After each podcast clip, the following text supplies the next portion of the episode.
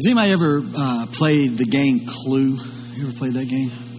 Uh, you know, it's that wonderful classic game. You you use your investigative genius to try to decipher who done it, right?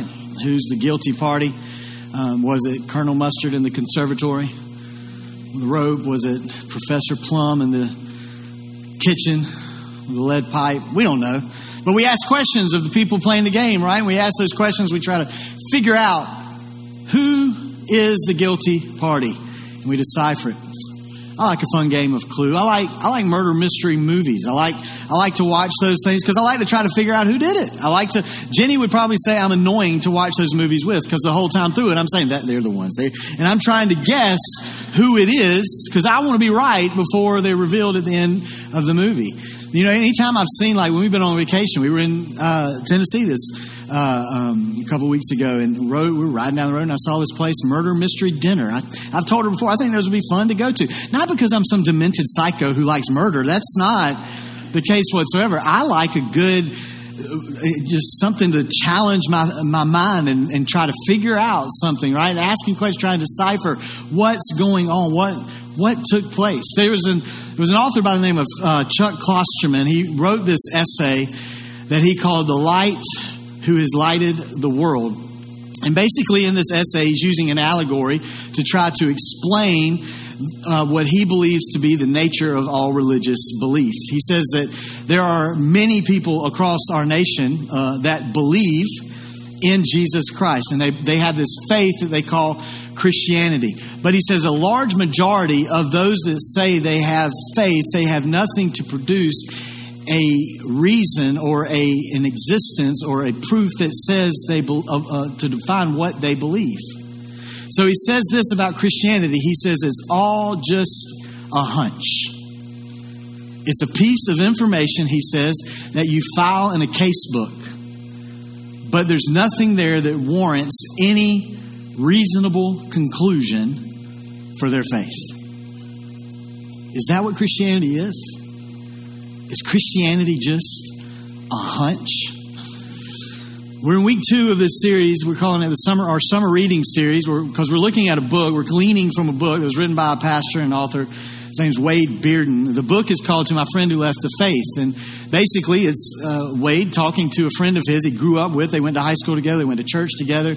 When they graduated, they both went their separate ways, and Wade ended up going into ministry. His friend ended up walking away completely from faith, walking away from the church. And the whole point of this series is kind of twofold. We talked last week and, and, described this popularity of the term deconstructing and deconstructing faith, deconstructing the church, deconstructing Christianity, and we looked at these different uh, these different things. And so the point of this is kind of two sides. It's to, to talk to those of us who are in, in Christ, who are in the church, who, who may know people who are doing this, who are deconstructing, who are asking questions, and to say, okay, how do we respond to them and how do we respond well? The other aspect is maybe you're one who is doing this. You're asking these questions and you're quote unquote deconstructing. So my hope is to give you some things, not everything, but to give you some things to think about as you're doing that. Bearden makes this comment about deconstruction in his book. He says the point of deconstructing faith is so that we learn how to reassemble it. That should be the point, point of deconstructing anything. I, I, saw this uh, and, uh, and about this article, so I went and I looked it up, and it's fascinating. It's the Smithsonian Magazine had a cover story where they talked about this shrine in Japan. I don't know if I'm pronouncing the name of the shrine right, but it's Ise Jingu is how it looks like it's pronounced. Basically, every 20 years for the past 1,300 years, they take this shrine, and I brought a picture of it. They take this shrine and they deconstruct it and then reassemble it. And the whole reason they do this every 20 years for the last 1,300 years is so that they don't forget the techniques that were used to assemble the structure. And there's a note inside the visitor center at this shrine, and the note says this it said, It also involves the wish that Japanese traditional culture should be transmitted to the next generation. So the whole reason they deconstruct this structure and rebuild it is so they don't forget the, the, the detail behind what built it in the first place, and the next generation can continue to learn the same thing. Bearden made this comment. He says, If we're not careful, lazy thinking will keep us trapped. We believe in what was built, but we don't really know the ins and outs of the architecture. We don't know how it came to us. And then he says this thinking is hard, and often Christians don't want to do it. Thinking is hard. That's why I tell people when they when they say to me, "I was thinking," and I say, "Well, don't hurt yourself," because thinking is hard, right? There's a there's a Nobel Prize winner, Daniel uh, Kahneman. He wrote in a book, Thinking Fast and Slow, and he's talking about how people don't like to think. They don't like to use their minds to think hard about things. And he referenced a math problem. Right, everybody, we all love math problems, don't we? Yay, math in church. He says, a bat and a ball cost a dollar and ten cents. The bat costs a dollar more than the ball. How much does the ball cost? Now, how many of you would say 10 cent? Real quick, raise your hand, 10 cent. We got a couple of hands that are shyly going up. How many of you would say 5 cent? No one wants because none of you are confident enough to think about the answer to this question. And that's that's Kahneman's point. He points out how most people get it wrong because they don't want to spend a lot of time thinking and they will say they'll say the answer is 10 cent, but that's not the answer. The answer is 5 cent. He says this about people. He says, People find cognitive effort at least mildly unpleasant, and they avoid it as much as possible. You may sit and think to yourself, That's true. I do. I don't want to. I do that. When I get in a situation when I got to think long and hard about it, I will need people to stop talking. Right? Stop talking so I can think. All right? Because it's, it's difficult.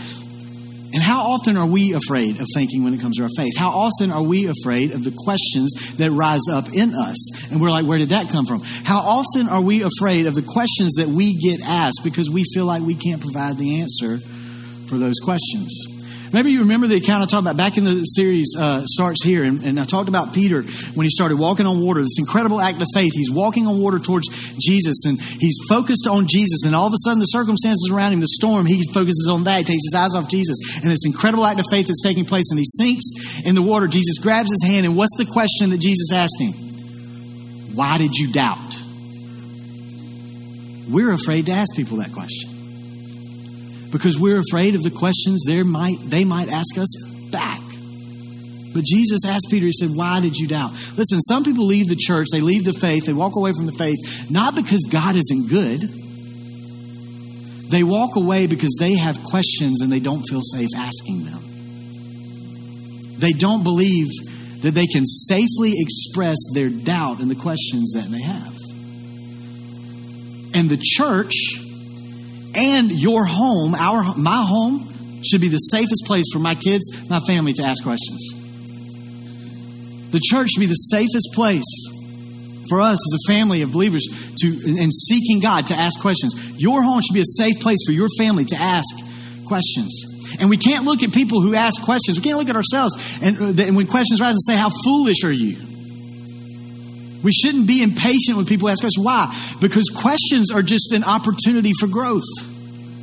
Questions are us saying, hey, I have more room for growth in my life. Oswald Chambers said this about doubt. He said, Doubt is not always a sign that a man is wrong or thinks he's wrong. It's maybe a sign that he's just thinking. There's this small book in the Bible that often that doesn't get referenced a lot. I want us to look at just a couple of verses from today. It's one chapter is all there is in this book. It's the book of Jude in the New Testament. And I want us to look at verses 22 and 23 from that. It says, Jude writes this. He says, You must show mercy to those whose faith is wavering. Other translations say it this way to those who doubt. You must show mercy to those who doubt. Rescue others by snatching them from the flames of judgment. Show mercy still to others, but do so with great caution and hating the sins that contaminates their lives. Jude is saying, show mercy to those who doubt. Why? Because here's, here's what's happening in doubt. The enemy wants to use your doubt to drive you away from God. The Apostle Paul says that we are constantly under attack from our spiritual enemy, from Satan. All right? He calls it, in Ephesians 6, he says he has flaming arrows that he's constantly shooting at us. Right? He tells the church in Corinth, he says, Look, we only see in part. One day we will see in full. It's the reason we have all the questions that we have because we only see in part. Because the, and the enemy wants to take the parts you see and the parts you don't understand, and he wants to drive you away from God. He wants you to think that you're not a real believer because you have questions. He wants you to think that your faith is imperfect. And so, because it's imperfect, there's no help for you. He wants you to think that none of this about the faith is real. He wants you to think that the church, not just an individual church, but the church as a whole, doesn't care about you. He wants you to think that God doesn't care about you, that God's not real, that God doesn't love you, that there's no way that because of all that you have done, God can ever forgive you. The enemy wants to drive you away from God. And that's why Jude says to be merciful on those who are going through this journey and going through this process. He says, don't crush them, don't condemn them, don't be critical, don't be judgmental. Have compassion. Be merciful. And he says, for some, there's an urgency. For some, you use caution. In other words, let's go back to Luke chapter 15 where we were last week. I told you there were three parables in that. The first parable was the parable of where Jesus talks about a shepherd that leaves the 99 and goes after the one. There are some that you immediately go after. But then there's some that you've got to let, like the, the father did with the youngest son, take their journey. Why? Because you've got to be merciful You've got to show mercy, show mercy to them in their doubt. And you have to be merciful with yourself because there's a sin that wants to grab you as well. And you have to avoid that. The enemy wants to use your criticism, and he wants to allow criticism to take you from confidence in your faith to cynicism of your faith. He wants to drive you away from God. But here's the good news God can take your doubt, and he can make your faith stronger. He can work through you. The, the, the, the, awesome thing about Jude, Jude was a brother of Jesus. He was a half brother of Jesus, just like James. And John, in his gospel, John chapter 7, verse 5, he tells us that the brothers of Jesus did not believe Jesus was who he proclaimed to be. They mocked him. But Jesus showed mercy to his brothers in their doubt. He let them doubt. And he let them grow through their doubt. There's people that we find all throughout the Jewish history and the early church, when we look at the Old Testament, and New Testament, who had doubts and they took their doubts to God and they grew stronger through that. Jeremiah had doubts that God would be giving him the things to say to the people that God was giving him to say. He doubted this, but he didn't run from the faith because of what the doubt he was struggling with. He went to God about the doubt. Look at it, Jeremiah chapter 20, verses 7 and 9. Oh Lord, you misled me. Would you say that to God? He said, Oh Lord, you misled me. I allowed myself to be misled. You're stronger than I am. You overpowered me. Now I'm mocked every day. Everyone laughs at me. When I speak the words, burst out, violence and destruction, I shout. So these messages from the Lord have made me a household joke. But if I say I'll never mention the Lord or speak in his name, his word burns in my heart like a fire. It's like a fire in my bones. I'm worn out trying to hold it in. I can't do it. In other words, he's saying, it's hard for me to understand why you would give me all this to say, but because I know it's from you, I can't keep it in. And then he says this in verse 11 he says, The Lord stands beside me like a great warrior. Before my persecutors will stumble, they cannot defeat me. They will fail, be thoroughly humiliated. Their dishonor will never be forgotten. In other words, he can say, even though everybody else around me mocks me because of the words even I can't understand, I'm expressing, I'm still going to keep my faith in God. I know He's beside me. I know He's with me. David, most people believe David wrote Psalm chapter 10. And he wrote, he began Psalm 10 by saying, Why, Lord, do you stand far off? Why do you hide yourself in times of trouble? He wrote Psalm 13 and he started that, that off by saying, How long, O Lord? Will you forget me forever? How long will you hide your face from me? These are just a couple examples of the, the doubts and the questions that David expresses all throughout the Psalms and other writers in the Psalms express. But yet, even though David made all these expressions, the prophet Samuel made a statement about David, and the, uh, and the apostle Paul echoed that statement and said that David was a man after God's own heart. At the end of Psalm 10, David made this statement The Lord is king forever and ever. At the end of Psalm 13, he says, I trust in your unfailing love. My heart rejoices in your salvation. I will sing to the Lord, for he has been good to me. In other words, he's saying, even though I don't feel his love right now, I know his love is unfailing. Even though it doesn't feel like he's being good to me right now, I know he has been good and continues to be good to me. John showed us, and I, I talked about John chapter 3 last week. John showed us that because Nicodemus could not understand what Jesus was talking about. He went to Jesus with his questions. He asked his questions to Jesus, and because he sat down, we see later in John chapter 19 that Nicodemus became a follower of Jesus Christ because he went with Joseph of Arimathea to collect the body of Jesus and to respectfully put it in a tomb so that it wouldn't just be thrown into a pile of other dead bodies after a crucifixion. No other Pharisee cared about what was going to happen to Jesus' body. Nicodemus cared. Why would he care? Because he understood Jesus was who he said he was. John the Baptist. John the Baptist doubted. Look at this Matthew chapter 11, verse 2. John the Baptist, who was in prison, in prison, heard about all the things the Messiah was doing, so he sent his disciples to ask Jesus, Are you the Messiah we've been expecting? Or should we keep looking for someone else?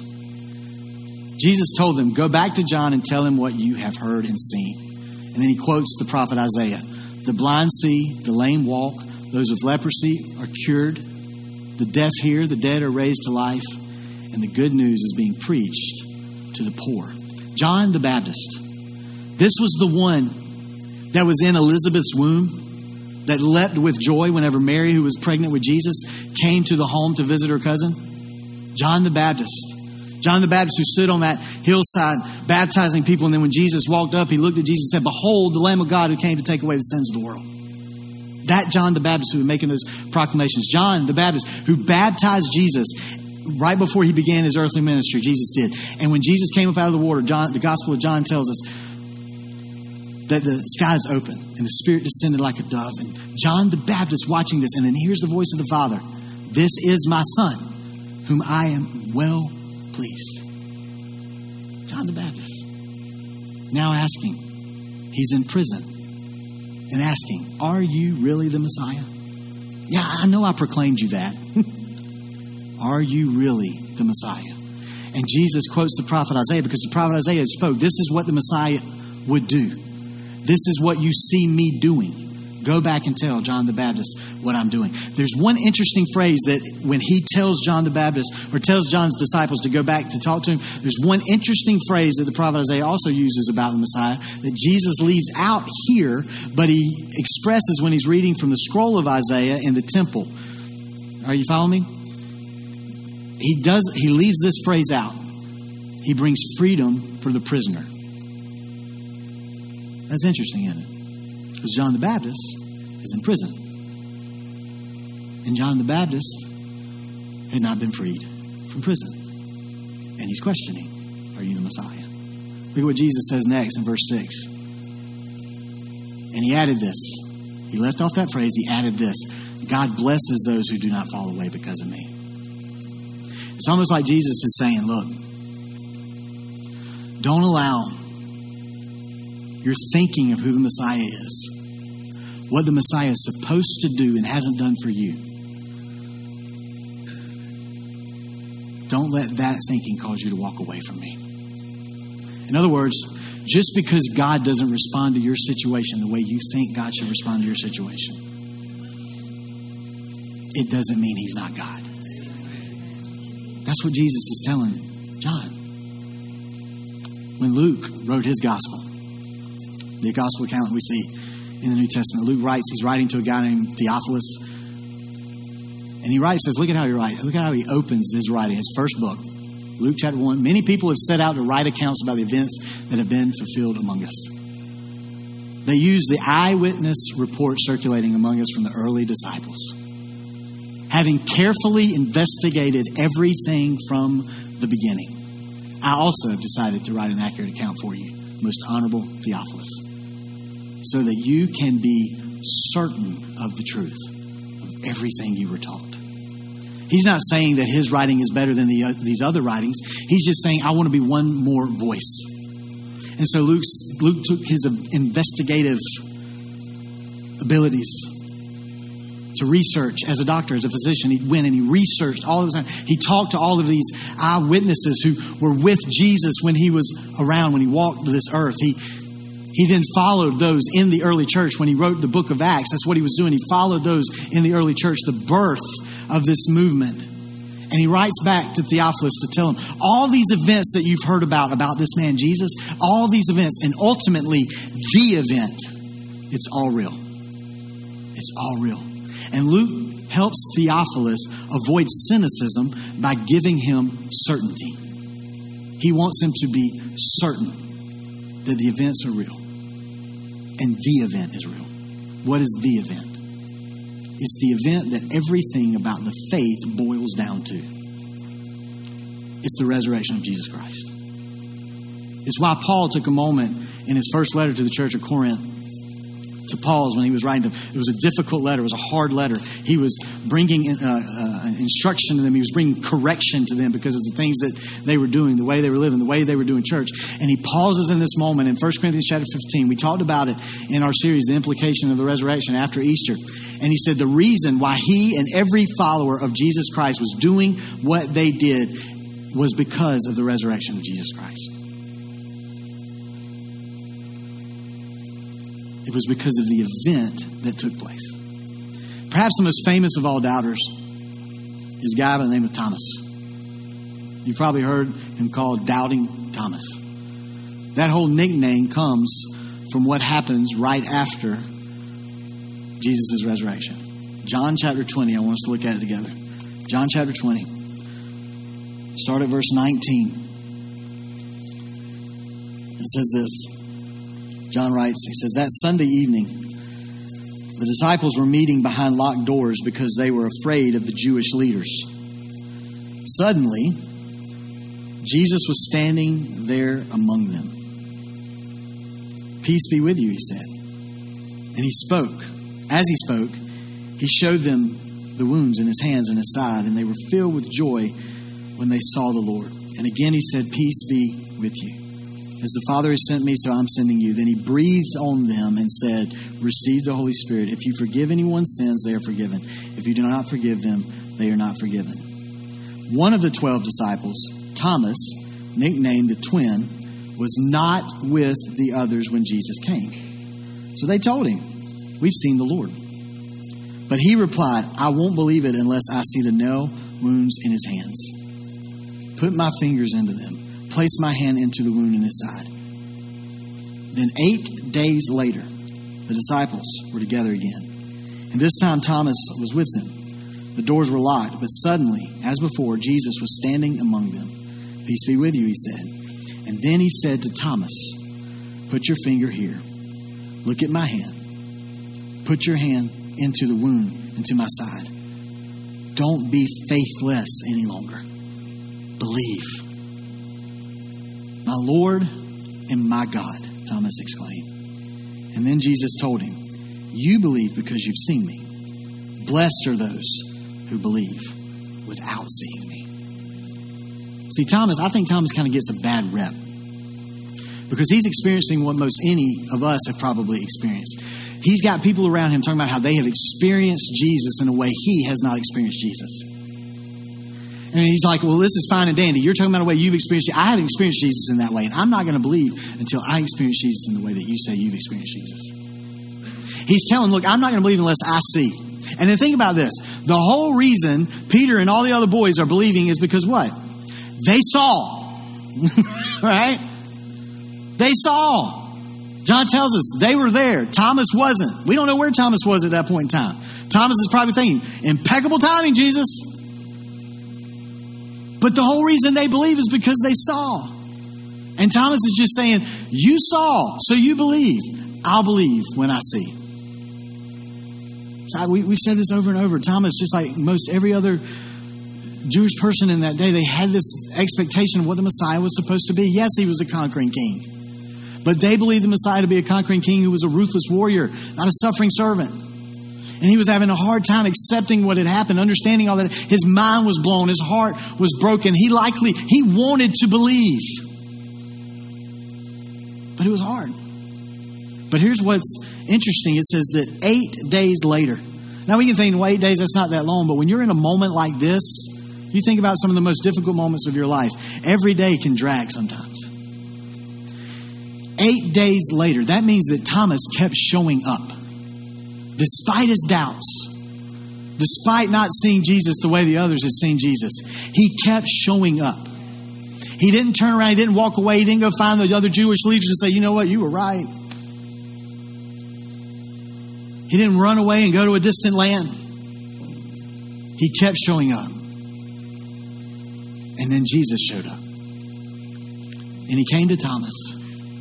And he didn't give Thomas some long out explanation, some long drawn out explanation of all that happened and why it happened and the background of what had happened. He just revealed who he was to Thomas. He gave him a revelation of himself. And Thomas went from doubting in one moment to shouting in the next and proclaiming, My Lord and my God. His faith became stronger and it became personal, it became real. And tradition tells us that Thomas would go on for the next 40 years preaching the gospel of Jesus Christ until 72 AD when he was murdered in India because he wouldn't stop progress, talking about his faith. He wouldn't stop talking about Jesus. Why would he not back down from it? The same reason that Paul and every other follower of Jesus Christ in that early church wouldn't back away. Because Jesus Christ was dead, he was buried, and then he was resurrected and he was seen. The resurrection validated the truth of who Jesus was, and it validated everything that Jesus had proclaimed. Again, when we look when we looked at this in our series, the implication of the resurrection in 1 Corinthians chapter 15, we talked about this creed that Paul mentioned. It was a creed that was very important. And it was about the resurrection of Jesus Christ. And the creed basically says Christ died for our sins and was buried. He was raised on the third day and was seen.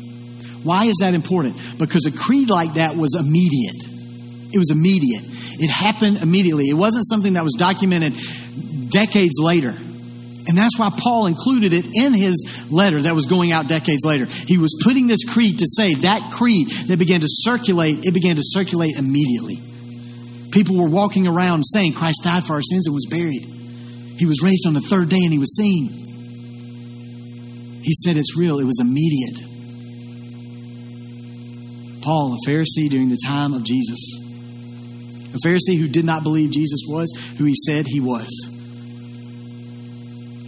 a Pharisee that pursued Christians, that arrested Christians, that wanted Christians prosecuted and even killed for what they were proclaiming about a risen Jesus Christ.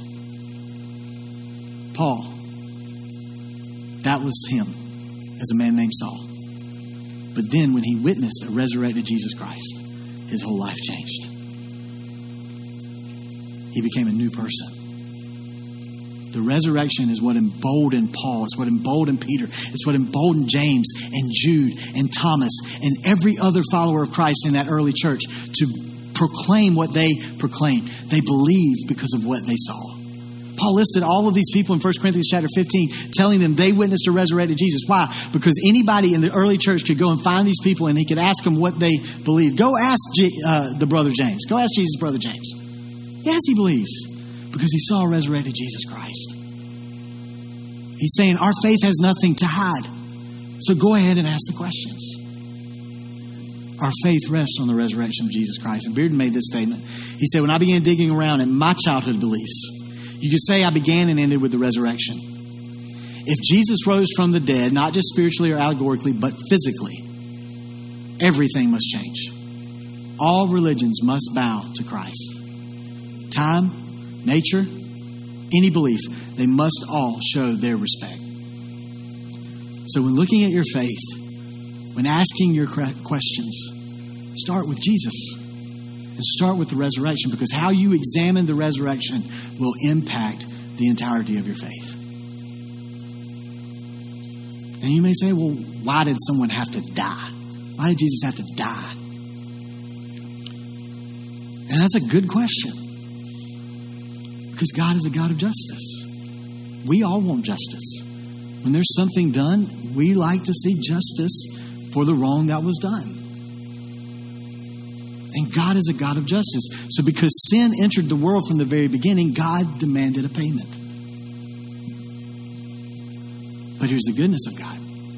Because God is also a God of mercy, He delayed that payment until Jesus, until the time was right for Jesus to come.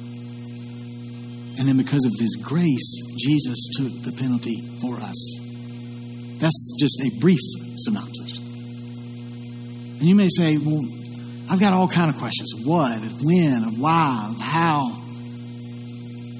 You may think that the morality that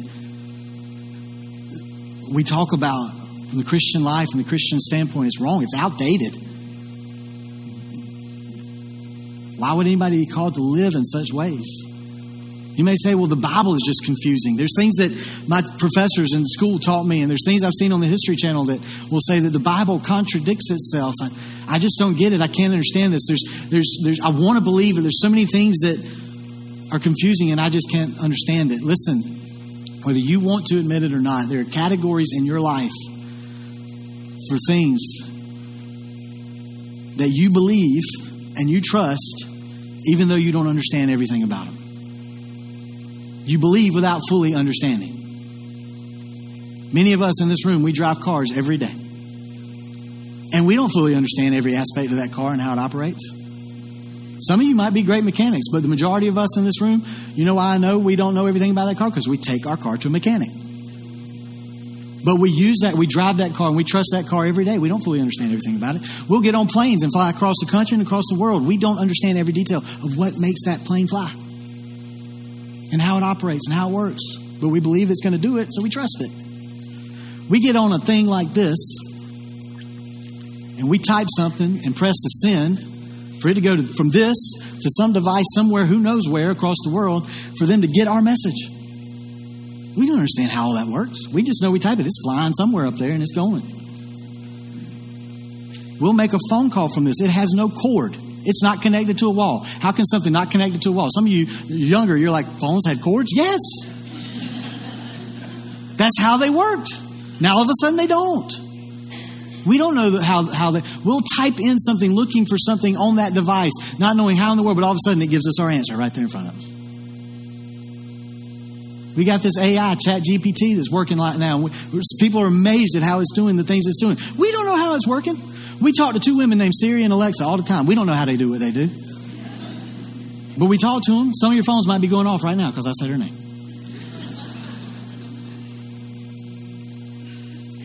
We do it. Despite the fact that we can't understand everything about it, we trust it. We believe it's going to work. And you say, well, Javen, I don't know how it works, but someone knows how it works. Exactly. And the same can be said about faith. I wasn't there. I didn't witness the resurrection of Jesus Christ, but there's a lot of people who did. And there's a lot of people who pursued and birthed the early church and gave their life because they believed that. The author of Hebrews wrote this. He said that our faith is the confidence in what we hope for. What is our hope in? It's in Jesus Christ. He says our faith is the conviction of the things we have not seen. Here's the thing the Christian faith hinges on the resurrection of Jesus Christ and who Jesus was.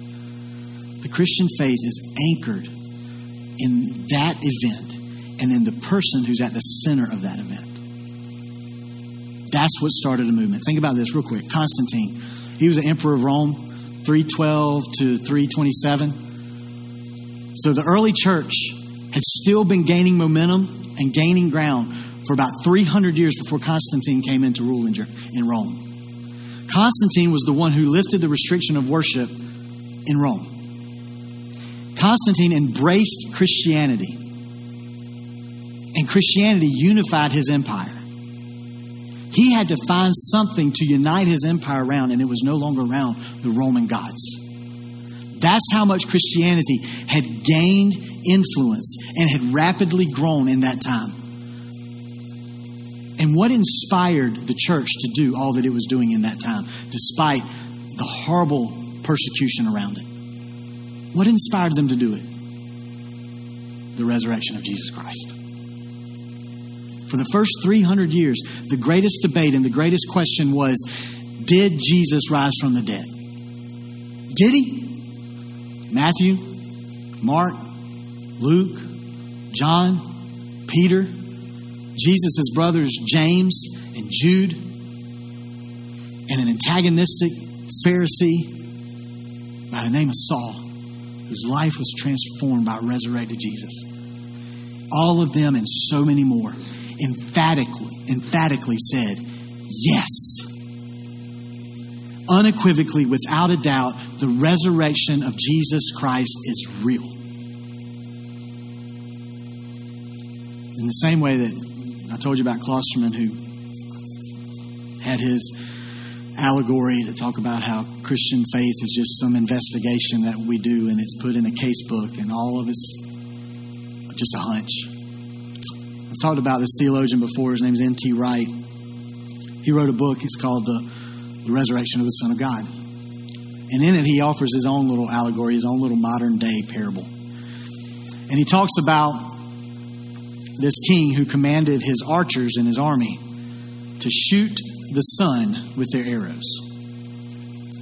He said they aimed their bows at the sun all day, and they shot their arrows. And as you know, they, they did not reach the sun. So they sat down all during the night and they prepared. What are we going to do to, reach the sun with our arrows? How are we going to do this? So they, they made these plans. And so the next day they went out and they shot their arrows again. The arrows did not reach the sun. The king was getting frustrated. He was getting angry. And then one of the youngest of soldiers went and sat down beside the king who was sitting at a pond. And he sat down by the king and he looked at the pond and he saw the reflection of the sun in the pond. And he pulled out his little bow and he pulled out his arrow and he drew back, and he shot his arrow at the reflection of the sun. And when it hit the reflection of the sun, the sun shattered into pieces through the ripples of the waves on the water. And Wright makes this statement.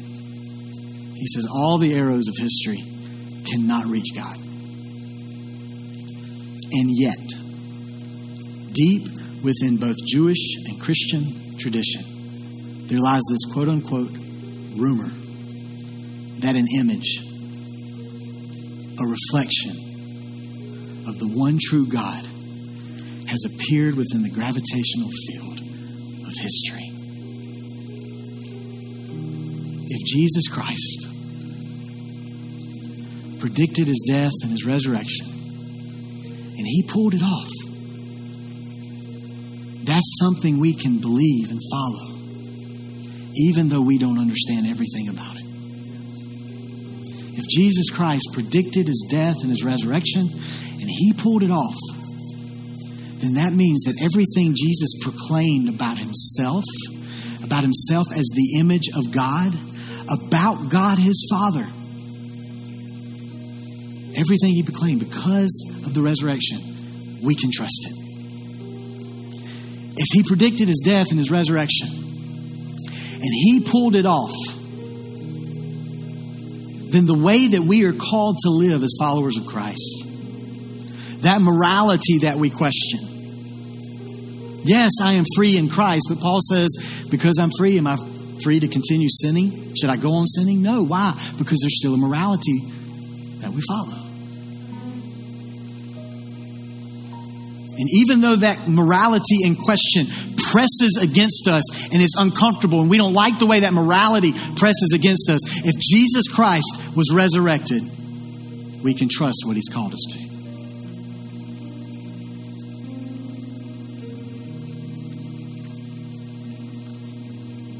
For those of us who may know someone who's asking questions, who's doubting, who's seeking for clarity, remember the words of Jude have mercy on those who doubt and provide them a safe place to ask questions. Help them where you can. For those doubting, for those asking questions, for those seeking clarity, start with the life of Jesus Christ and with his resurrection. Because if his resurrection is real, despite everything else that is hard to understand, I'm not belittling those questions. Those questions are real, and a lot of the questions are good the resurrection of Jesus Christ is real.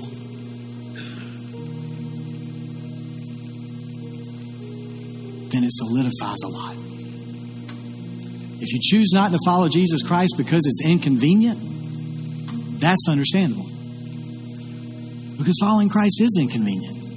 Jesus said it this way He said, You have to take up your cross, and it's going to lead you to a lot of sacrifice as well. Because Christianity, following Christ, it requires something of us, it requires something from us. But don't you think if Jesus Christ gave his life the way he did, and then he defeated death the way he did, that Jesus Christ died for our sins and was buried. That he raised in three days and was seen. If he did that, doesn't it make it worth it to follow him?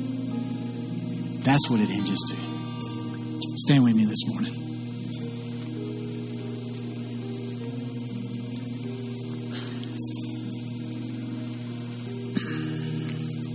Father, we are so grateful for you and for your resurrection, for Jesus' resurrection. We're so grateful for Jesus Christ and what he did. Jesus, we are so thankful today that you came, you showed us exactly who the Father is. And even though we've got questions still that arise and there's things that are hard to understand, and there's debates that happen all around us. The one thing that cannot be disproven is the resurrection of Jesus Christ. Because the resurrection of Jesus Christ is real.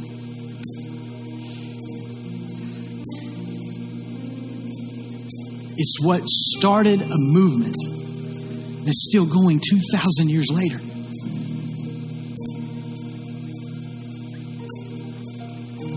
Father, we cling to the resurrection of Jesus Christ.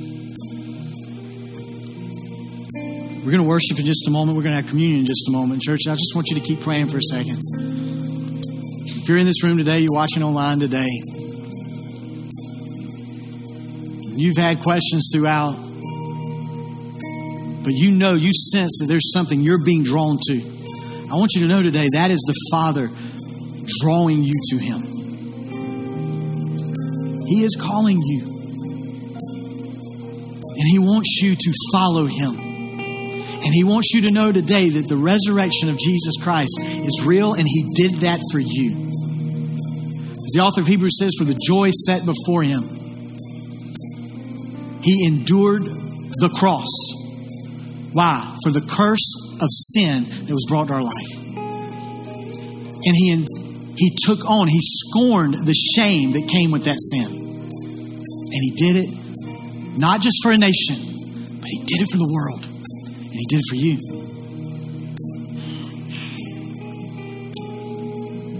And all we have to do is accept the forgiveness that he's offering us.